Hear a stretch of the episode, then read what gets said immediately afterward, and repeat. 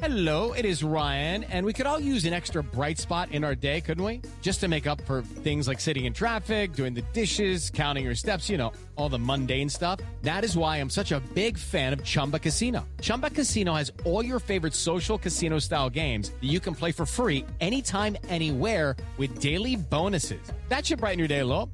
Actually, a lot. So sign up now at chumbacasino.com. That's chumbacasino.com. No purchase necessary. VGW Group. Void were prohibited by law. See terms and conditions. 18 plus. Steve, we've got a new Patreon supporter, so before we get started tonight, let's give a heartfelt thank you to all the wonderful fans out there who have been paying our podcast fees, our website fees, our research site subscriptions, not to mention our equipment. So, a big thank you to our new Patreon supporter, Heidi, as well as our long term supporters, Bradley, Carrie, Dolores, Harry, Jana, Jane, Justin, Laura, Linda, Lisa, Mary Beth, Michael, Mickey, Molly, Sarah, Vicky, Wendy, Tom, Sue, and Barb. I Felt like romper room there for a minute, waiting for you to call my name out. Always do. hey, you know what? We owe a big thank you to you two. People have no idea what you go through to make this happen. Oh, ditto for you as well. You do a lot of hard work. How about a little music, Paula? Let's have it. Nothing but a ghost. Trapped in these halls. You always felt like you were never alone. I can't hold you at night. That's my biggest regret.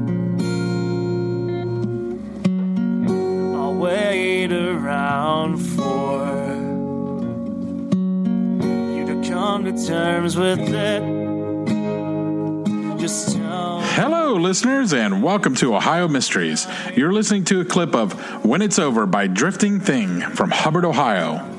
Drifting Thing is our featured Ohio music artist tonight, so stick around to the end of the podcast. We're going to tell you a little bit more about him and let you hear the rest of that song. But right now, let's throw another log on the fire, campers.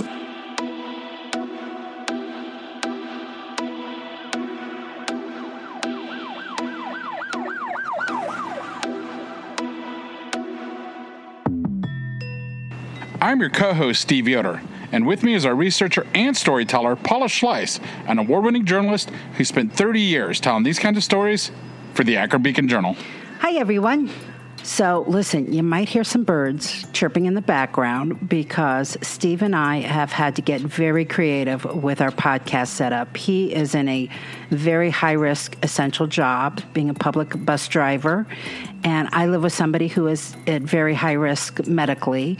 And so I, he's sitting outside my window right now, Social distancing. and we have glass between us, and I'm sitting inside. We'll put pictures up. we'll put pictures up.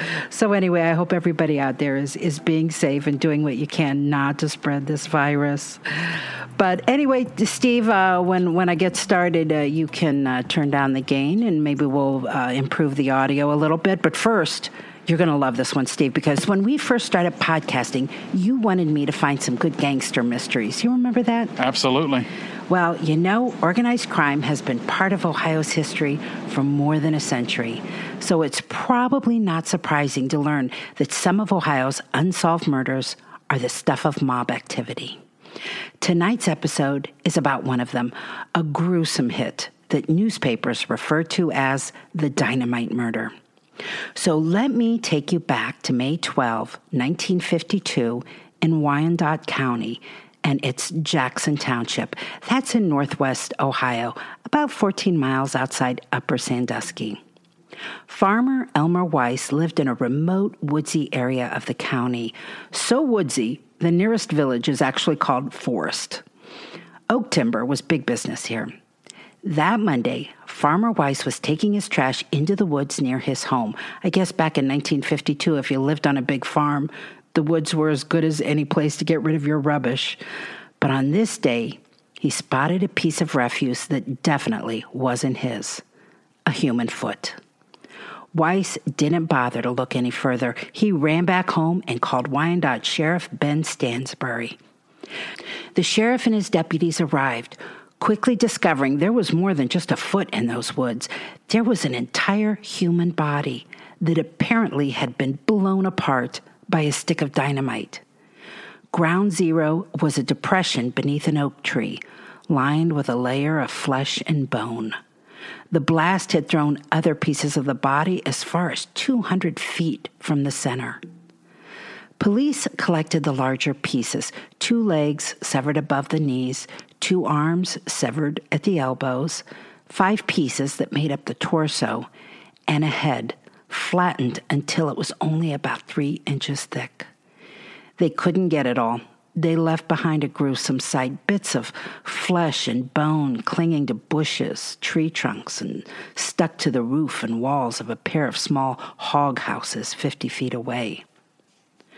Weiss told police he did hear a sharp blast at 9:30 p.m. the previous Thursday.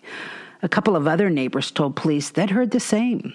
The farmer who lived to the north of the Weiss farm said he saw a single car go into the woods shortly before the blast, though he didn't linger long enough to see it come back out. But neither man paid too much attention to it. You see, there was a stone quarry not far away where blasting was common, and the sound often carried to their area. Although, in hindsight, Weiss said the blast he heard Thursday did seem different than the others had heard. Sheriff Stansbury was now wondering if this detonated body was connected to something else that happened just three days earlier. On Saturday, just after midnight, outside the village of Nevada, Ohio, that's about 20 miles from the blast site, a man driving a lonely stretch of road saw a car on fire. A 1949 dark green Ford two door sedan. He drove to the nearest farmhouse and called the sheriff. The fire department put out the fire and the car was towed to a local wrecking yard. The sheriff was immediately suspicious about this vehicle. It had no license plates, and someone had attempted to remove all marks of identification. Serial numbers had been obliterated with a blowtorch. But they didn't get them all. There was a number hidden on the frame that they missed. And that led to Toledo and a report of a stolen car back on March 7. There were tire tracks at the scene of the blast, and forensic investigators from the state's BCI were called in to make casts to see if it matched what remained of the tires on the burned out car in Nevada. As for the body parts, the larger pieces were sent to Ohio State University to be examined by pathologist Dr. Emmerich von Haam. Von Haam said the victim was a man between 25 and 40 years old with brown hair, weighing about 200 pounds on a short and stocky frame. He was well groomed, his hair cut short, and his nails manicured. The killer had stripped the man of all clothing but a t shirt and underwear. The tips of the victim's fingers had been shaved off an obvious attempt to prevent identification by fingerprint. The cause of death was a bullet to the head. The bullet was not recovered.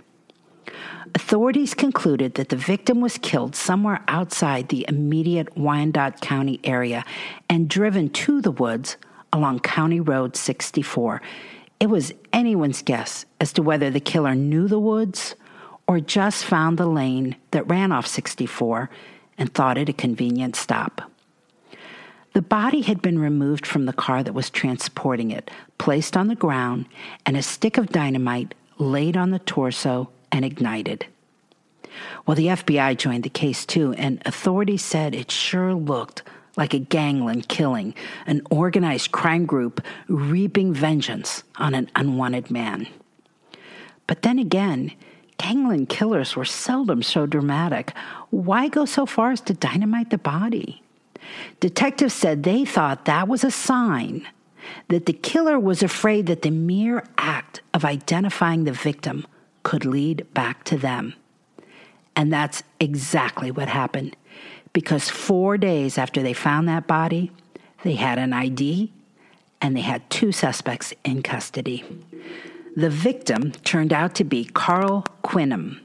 He was 38 and operated a filling station in Maple Heights. a business in which he used the name Carl Stone. Even though Stone's fingertips were shaved with a dull knife, the BCI was able to read fragments of his fingerprints. And in a stroke of luck, the prints were on file. They had been taken when Stone was arrested just three months earlier for passing a bad check in Cleveland. It's the only record he had. Stone was married. He and his wife Vera and their two year old daughter Sue Ann had been living at Bob's trailer camp in Aurora. But two days before Stone was killed, they had been evicted because of Stone's drinking and some other habits. Vera is the reason they decided to compare Stone's prints to the dead man in the first place. She told police that on May 8, the day the victim was killed, she received a call from a man who refused to give his name, but said her husband had been arrested and would be in jail for five or six days. After a few days, she called police to find out where her husband was, and that led to their suspicions that the dead man might have been Stone. Once Stone's identity was confirmed, authorities quickly zeroed in on two men, Albert Lauerhaus, 38 years old, and Joseph Horay, 42, both of Cleveland. Lauerhaus and Horay were new business associates of Stone. The three of them were going into the used car business together. But there was also tension in this new endeavor. Stone had acquired land near his filling station to serve as the used car lot, and Lauerhaus had made signs and a shanty to use as the office. But Lauerhaus wanted paid for his efforts. Apparently, Stone thought otherwise. But as detectives worked the case, they learned there was much more to this new business. The three men were going to fill their used car lot with stolen cars.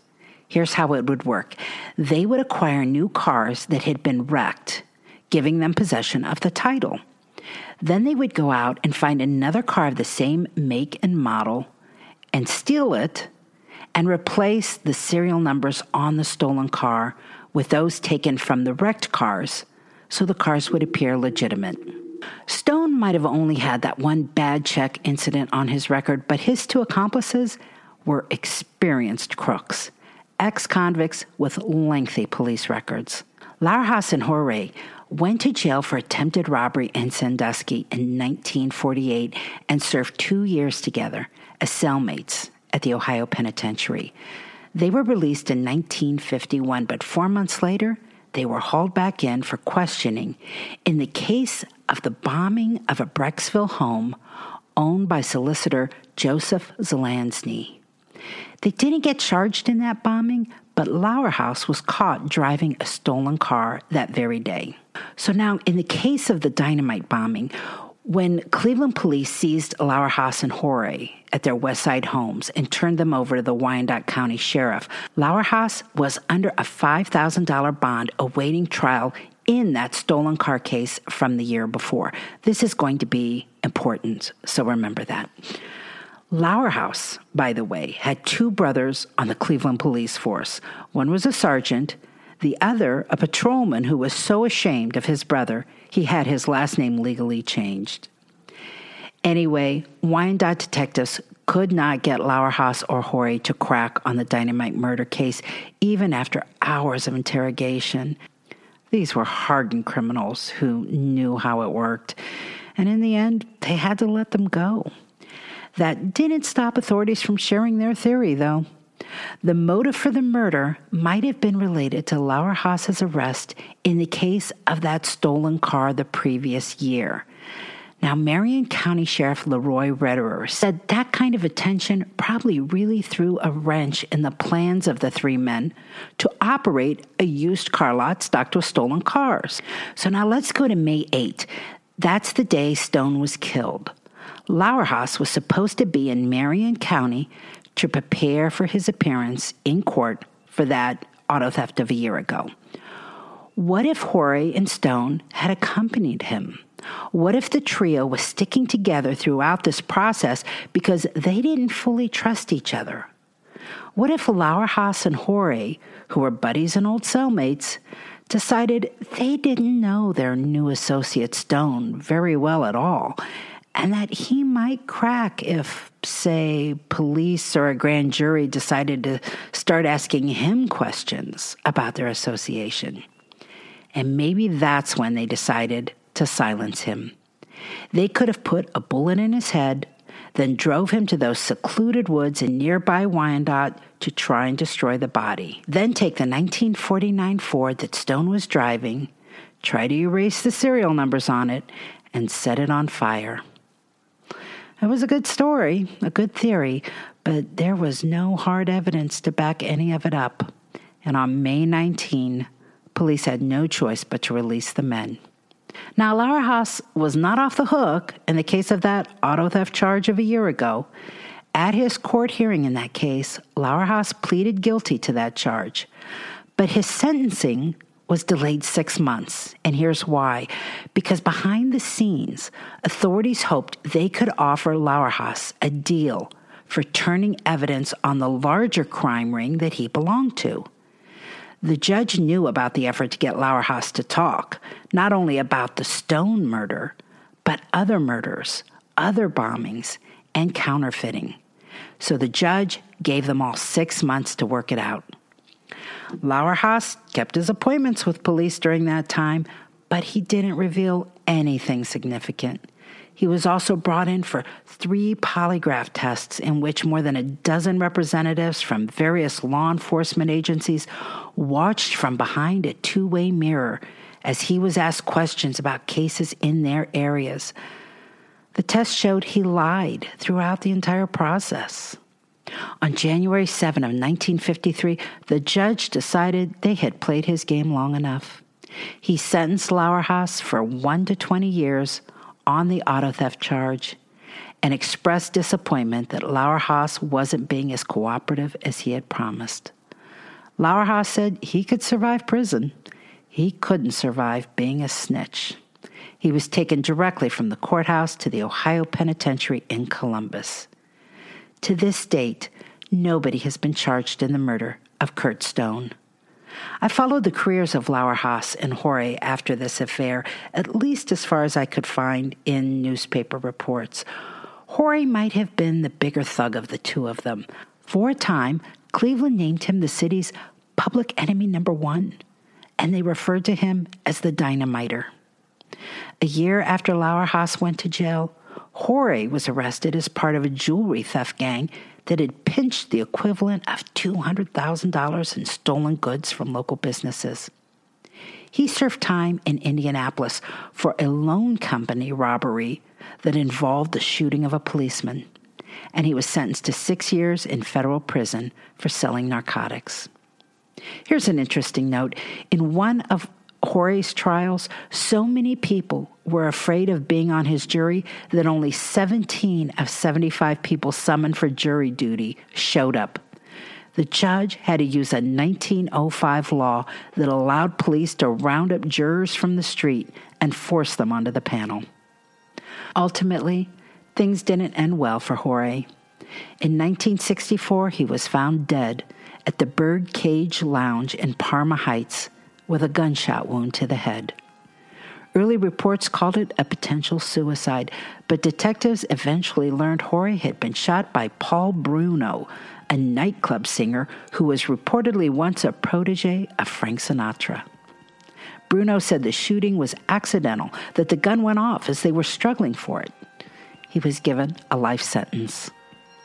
Lauerhaus also didn't learn from his experience. Apparently, he served far less than the possible 20 years he was given in that auto theft case because in 1960, he was convicted again for being part of an interstate auto theft ring. He got seven years that time. I don't know what happened after that, but I did find his obituary. He made it all the way to 2007 when he died at the ripe old age of 93. Anyway, Steve, let's bring on an armchair detective to talk about this case. I know it's very complicated, but this armchair detective has a very personal connection to this case. Judy was boring. Hello. Then Judy discovered chumbacasino.com. It's my little escape. Now Judy's the life of the party. Oh, baby, Mama's bringing home the bacon. Whoa. Take it easy, Judy.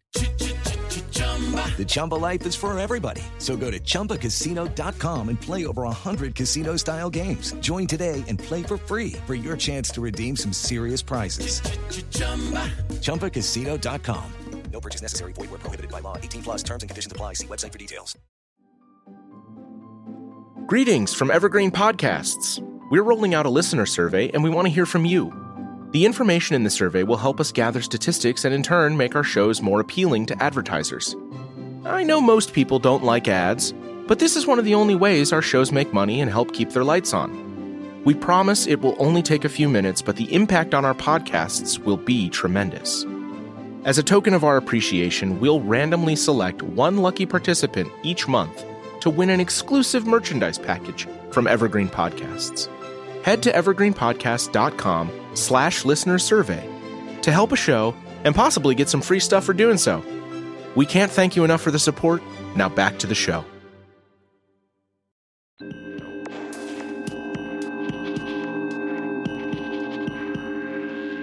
Well, joining us tonight is a repeat armchair detective, Ashley Payton of Upper Sandusky, not Cedar Point. Hi, Ashley. Hi, how are you doing? I'm doing fine. Steve is waving hi. Steve uh, is on the opposite side of a, a glass door here because he's in a high risk job for the virus, and I live with somebody who is at high risk of getting it. So he's uh, he's waving to you. He, he can't you can't hear him though. so listen, Ashley, why don't you tell our listeners a little bit about yourself? Yeah, absolutely. Um, I live in Upper Sandusky, and I am a past Historical Society director for Wyandot County, but I also have a haunted history tours that I do around the community in our spare time to kind of keep history alive for those that are in our community. Well, that's wonderful. And you were on our episode about the Athens Lunatic Asylum. Yes. Yeah, that was a good one. You, That was you- fun. And actually, you suggested that one and you suggested this episode, but I know that you didn't know a lot of the details about this. Why don't you tell us why you suggested this and what you knew? Yes, one of the stories I tell during my haunted history tours is about a man that had dynamite shoved in his mouth and blown up. I didn't have many more details than that. Growing up, it was a story that was told a ton at family functions because Elmer was my grandfather's good friend. Elmer the Elmer's farmer. field- yes, Elmer the farmer. His field kind of butted up towards my grandfather's field. So it was always a big dramatic story that they like to share at family functions because once the police and everybody was done investigating, Elmer called my grandpa over and they literally got pails and buckets and went out in the fields and picked up body parts. Oh my God. they were always very dramatic and they would say how they had it literally hanging from the tree. So they were pulling flesh out of the trees to try to clear up the area. so that was always a fun, not fun, but Oh, no, I know exactly what you mean. Now, I know that there were a couple of neighbors that told police they had heard the blast. Was your grandpa one of them? no, he never said anything about a blast. I remember they said they saw a bright light and a flash and they didn't really think anything of it. There's a lot of hunters in the area. There's a lot of other things going on in the forest area. So I don't think it really alarmed anybody until they went back and saw the damage. Right. So, how much of the story did you know in terms of who the victim was and who was accused of killing him? Did you know any of those details? I didn't. I was so amazed because I've kind of tried to look back on that trail, and the closest that I could find was kind of similar that I thought it was a mafia related killing. But what confused me is the mafia typically doesn't do such dramatic means to off somebody, it's usually more of a silent secret thing. But when I started looking, I saw that John Scalish was the head of the Cleveland Mafia at the time and he had branches from New York to Chicago to Las Vegas. I mean, all over the country. So I thought, well, maybe it did have a connection, but beyond that, I didn't really know half of the story. It's crazy. So, does it make sense that something like that would have happened in that area of Wyandot County? Was that a, a you know a route that mobsters would have been taking and, and using for themselves? that's what I was always told. My other grandfather was really big into history, and it, one of the things that always fascinated him was the mafia. And growing up, he had always told us that Forest was a pass through for the mafia heading to Chicago, which is why I kind of tied it back to Scalish, is because he had those connections in Chicago. But there was always the story that Forest was kind of the stopping point between Cleveland and Chicago for the mob to travel through. So the theory of the police is these three guys, Lauerhaus, Horry, and Stone, the victim, uh, mm-hmm. become new associates. They're going to decide to do this new car dealership where they're selling stolen cars. And Lauerhaus and Horry are buddies. They've spent time at the penitentiary together.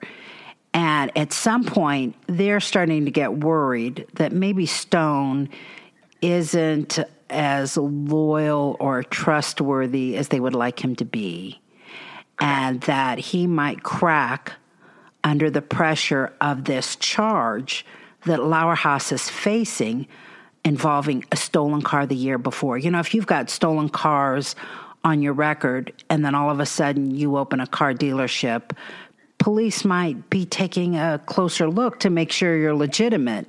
And maybe yeah. in that framework, Stone would crack and reveal who they are and what they're doing, and they just didn't trust him enough. Does that sound like a pretty good theory to you?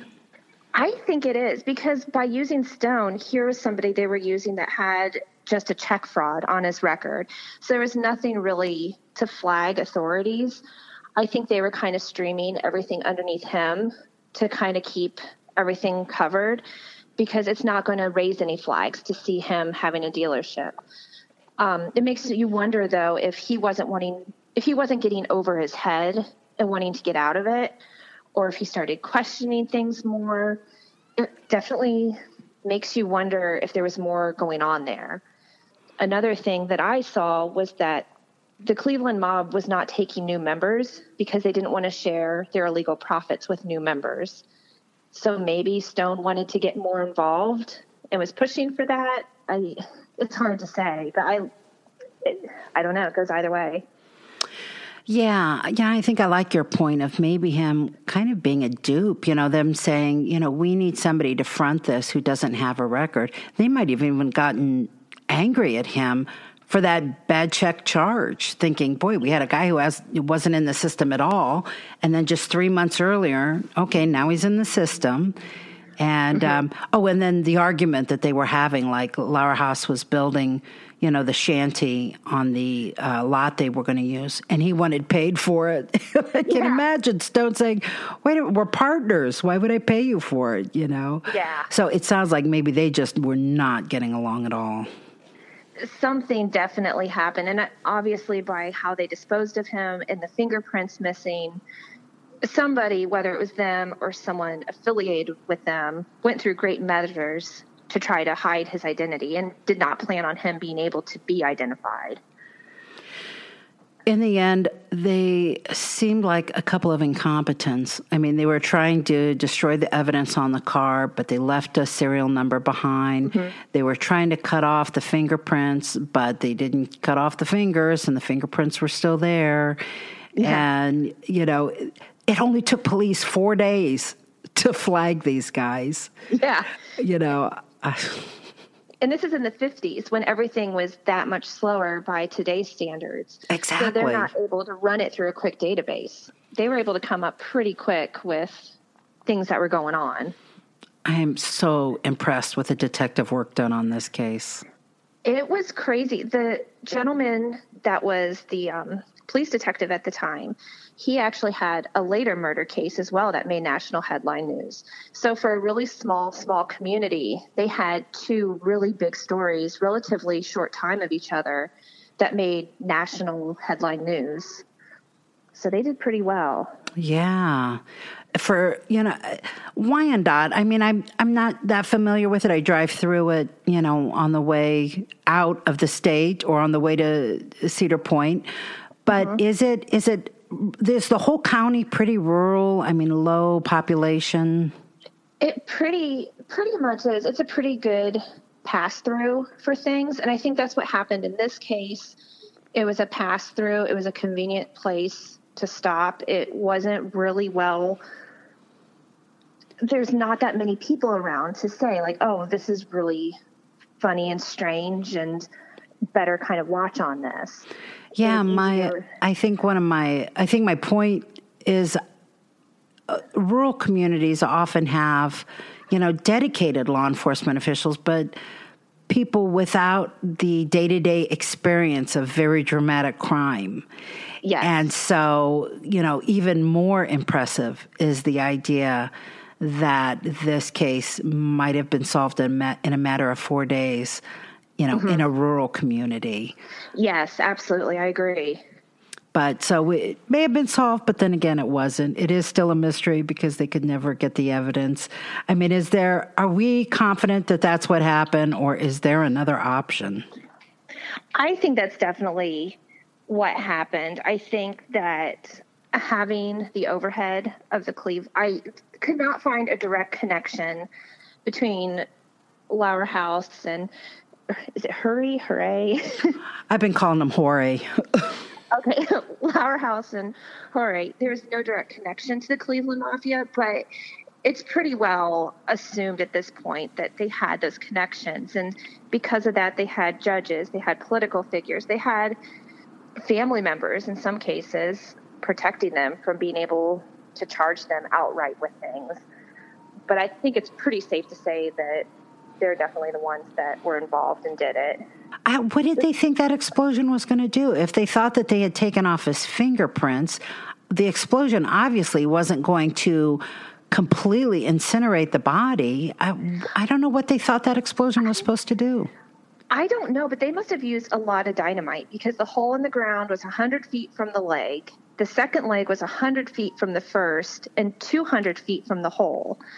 So, like 200 feet is comparable to the length of the Lincoln Memorial. So it's a massive distance, and leaves were blown off up to two, up to 20 feet high. So that had to be a pretty big explosion. I'm really surprised they were able to recover any body parts from that. All right. We were always told they shoved it in, the dynamite in his mouth and lit it in his mouth. There's obviously no way to tell. But, well, I don't think that could have happened because they did recover his head. Well, it makes way more dramatic. Uh, it does. well, they said that his head, the force had flattened his head to where it was only That's three right. inches thick. So there's some drama. it's, it's pretty dramatic. And I don't know if it's directly connected or not, but my other grandfather had always told had always told the story of the goose carved on the tree that supposedly, like I said, Forest was a pass through for the Cleveland mob. That's the nearest village to the site where this dynamite bombing yes. took place. Correct, the town. Got it. the town next to the forest is called Forest, just to help make it a little bit more confusing there. Got it. So now, what did your grandpa say? There was a story growing up, and my dad had actually seen it, that there was a goose carved on a tree in the middle of the woods. And the story was that the mob had come through, they had a bunch of gold, and they buried it and didn't want anybody else to find it. So, in order for them to know where it was located, they carved a goose on a tree with the goose looking over his shoulder. And my grandpa said that they could never figure out if the goose was looking over his shoulder to see if someone was following them or looking back over his shoulder at the treasure. And apparently, tons of people over the years have tried to find this hidden gold and no one has found it. But there is a tree out in the middle of the woods with this goose carved on it, supposedly looking over the treasure. Now, your grandpa saw that tree with the goose. Did you ever see it? I did not. He um, passed away before we had a chance to go out and really look, but my dad went with him he would take my dad out and show him the goose and would treasure hunt for it and stuff. Oh my gosh, is it still around?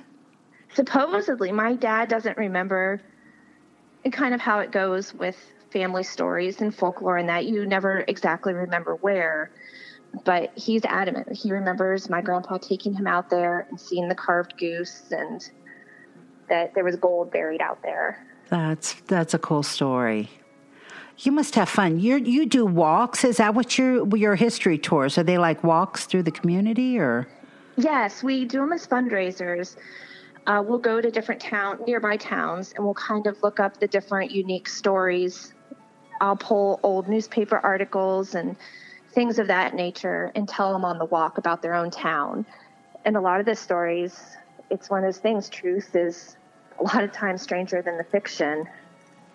Absolutely. How fun. I've done a couple tours like that, and, and they are great fun. Well, Ashley, thank you so much for joining us tonight. Hopefully, we'll have you back for another mystery. Thank you so much for having me. I really appreciate it and hope you guys stay safe and healthy. Oh, you as well.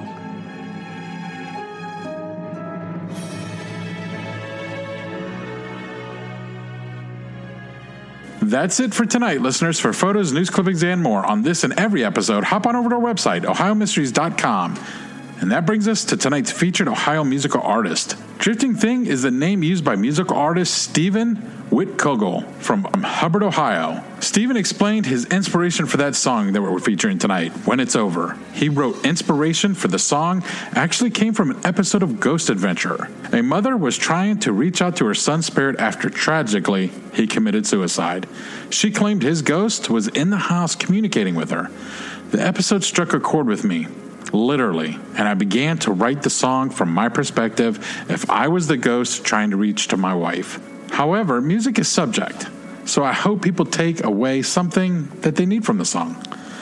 As with all musical artists these days, the pandemic has hit hard and it's difficult to make plans. But best case scenario, Drifting Thing will release a split EP in late summer. Meanwhile, Follow him on Facebook, Spotify, YouTube, or Bandcamp. At the start of the podcast, we played a clip of When It's Over by Drifting Thing. Here's the rest of that song. Enjoy, and we'll see you here back next week for another episode of Ohio Mysteries. But a ghost. Drift through these halls. You never noticed that I was gone. Toss and turn at night. Alone in this hole. I wait around for you to call and tell me it's alright.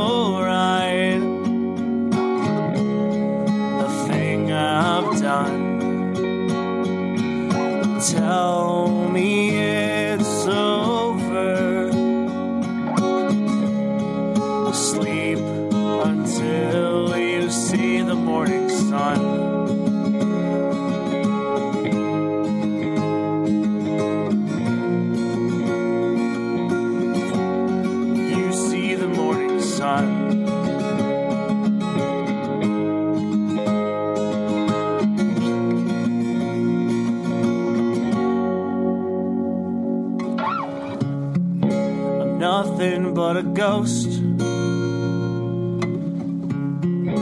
Trapped in these halls.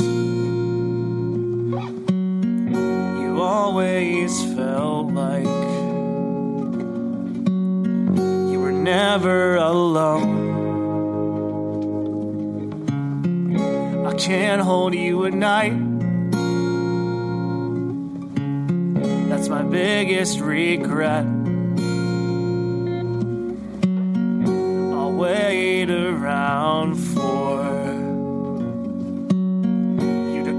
To terms with it. Just tell me it's alright. The thing I've done. Just tell me it's over. Sleep until you see the morning sun.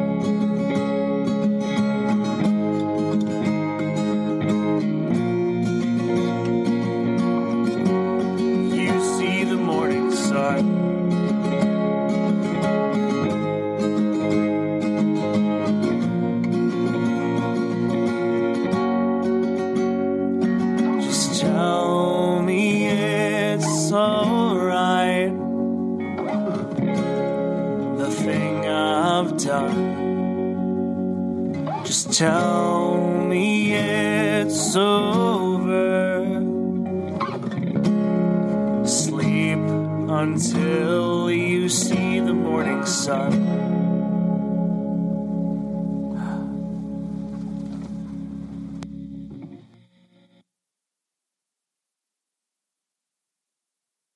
Judy was boring. Hello. Then Judy discovered ChumbaCasino.com. It's my little escape. Now Judy's the life of the party. Oh, baby, Mama's bringing home the bacon. Whoa, take it easy, Judy. The Chumba life is for everybody. So go to ChumbaCasino.com and play over 100 casino style games. Join today and play for free for your chance to redeem some serious prizes.